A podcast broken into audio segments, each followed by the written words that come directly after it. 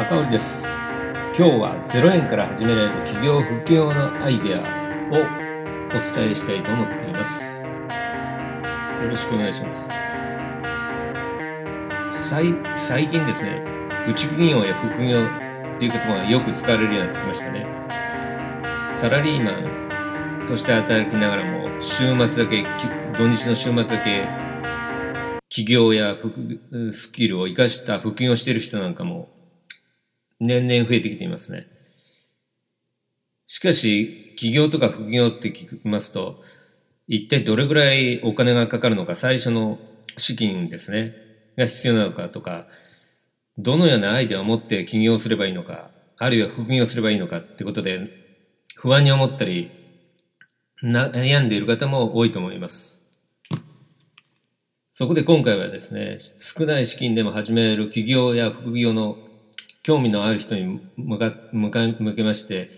資金ゼロえんから少額で始める起業副業のアイデアや起業で成功するためのポイントなどを解説していきたいと思います。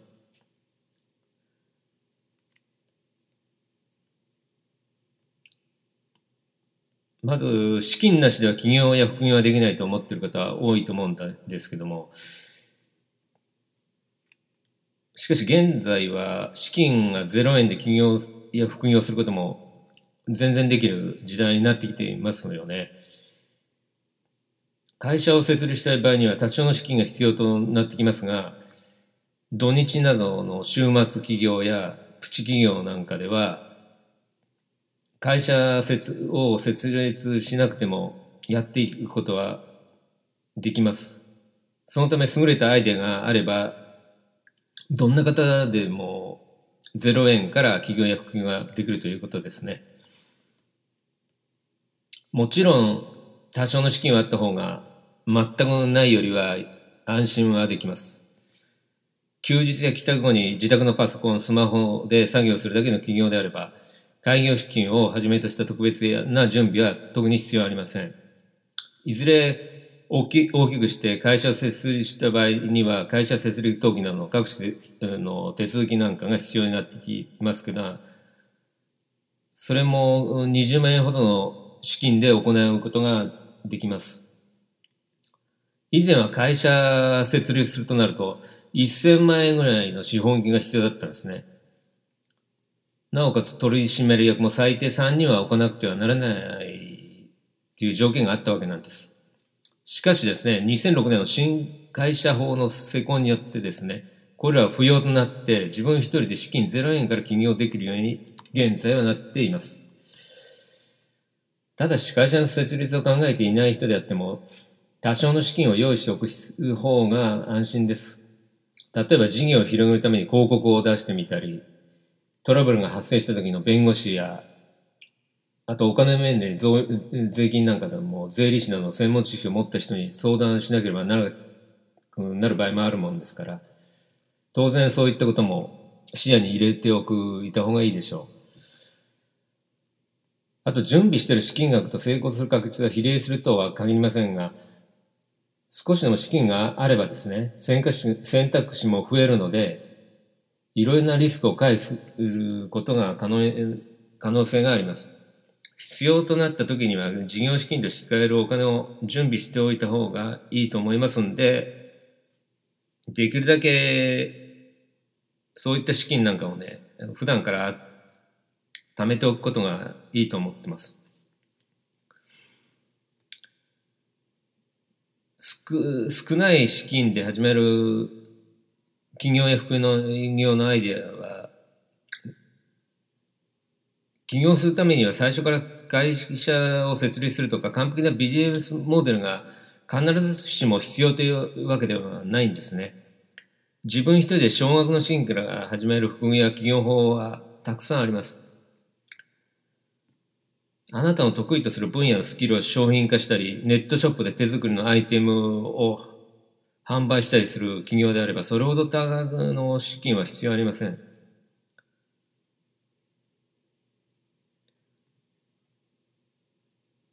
まず考えられるのが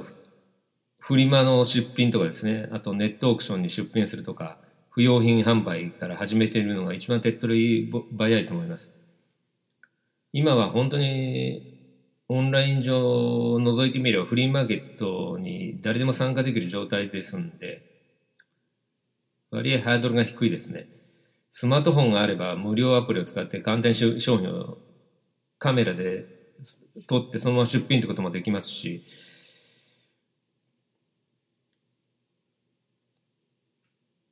古着や読み終わった本とか、あとはお子さんの着なくなった服とかなんかも数多く取引されてますね。なおかつ自分の商品が売れた時に代金が支払われてありがとうという言葉が返ってくるとことは、ただ単にお金が儲かること以上に嬉しいものであると思います。稼働時間がもう少なく、一度出品すると何もしない時間でも商品が売れることがあります。例えば寝ている間に商品が売れ、朝起きたら売れてたってこともありますからね。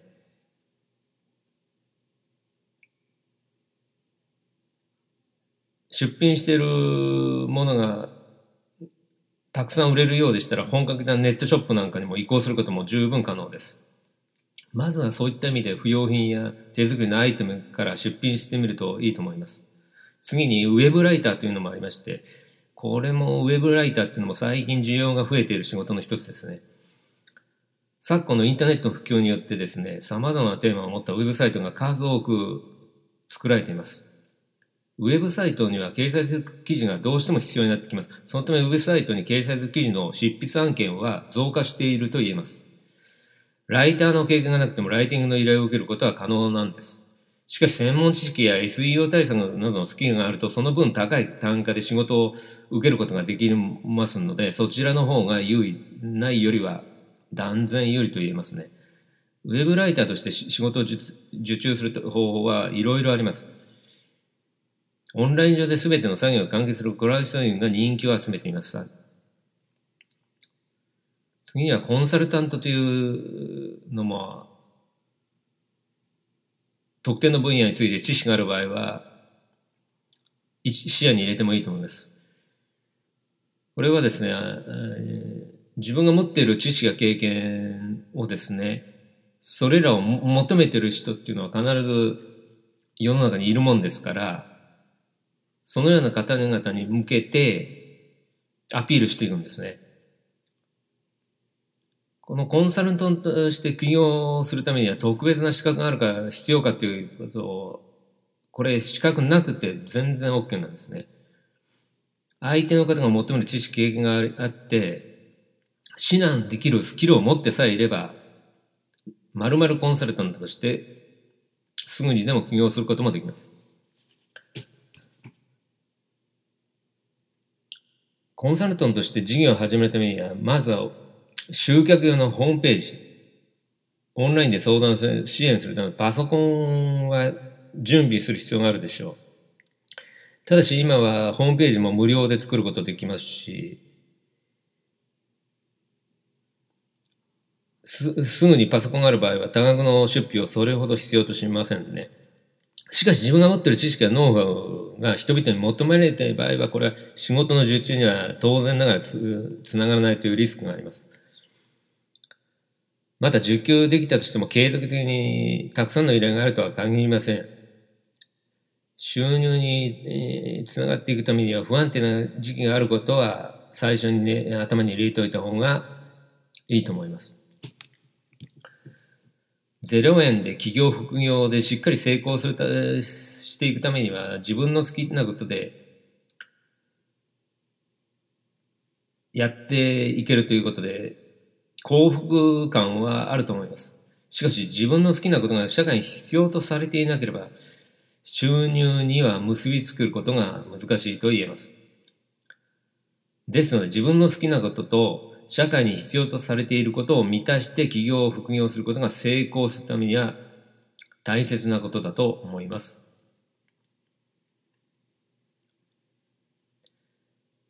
さらに、ゼロえん企業や副業で成功していくためには、社会的なニーズ、需要を満たした上で、次のさんてんを意識してほしいと思います。まずいってんめですけど、自分の強みをアピールするということです。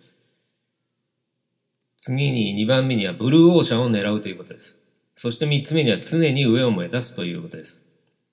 まずいってんめの自分の強みをアピールすることから説明していきたいと思います。起業や副業を成功に導くためには、自分には何ができるのかな、優れているスキルは何かなと考えて、自分の強みをアピールすることが大切になってきます。そのためには競合との違いは何かとか、競合との違いをどのようにアピールしていくのかを考えてほしいと思います。そうした競合との違いを踏まえた売り込み方を検討する人が必要がどうしても出てきます。特にゼロえんから少額の資金で起業・副業する場合は、自分の強みや得意とすることをしっかりアピールして実績をまず作っていく必要が大切なんですね。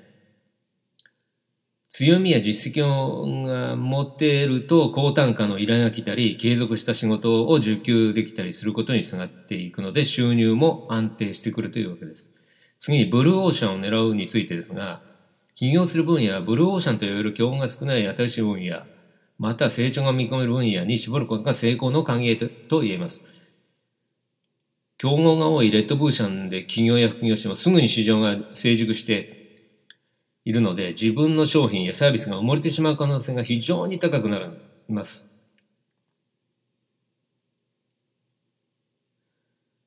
ただし、レッドオーシャンの分野でも他の分野とコラボコラボレーションですね、したり、付加価値をつけたりする場合は成長できる可能性があります。時代や市場の状況にマッチしたアイデアが見つけられると、少額の起業副業であっても成功のチャンスは決して少ないとは言いません。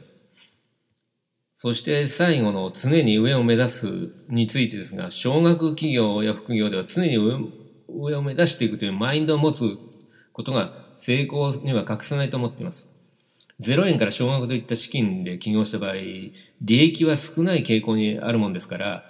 週末企業やプチ企業である場合には、規模の小ささにより初めから多額の収入があるとは考えにくいですね。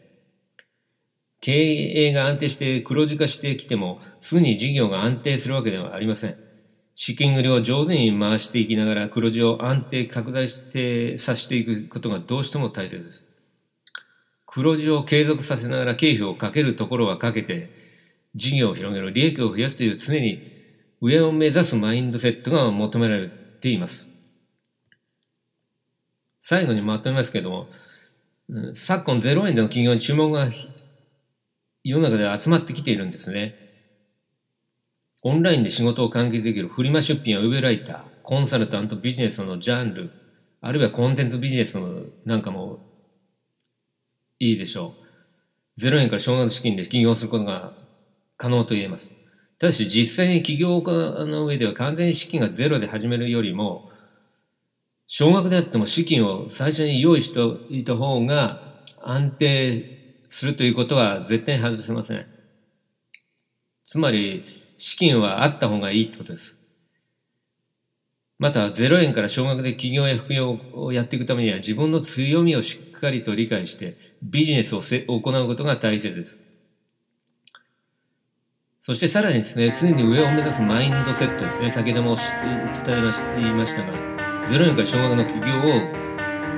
成功していくためには、このマインドセットというのも非常に大切なもんですから、そういった心構えで頑張っていただきたいなと思います。以上になります。ありがとうございました。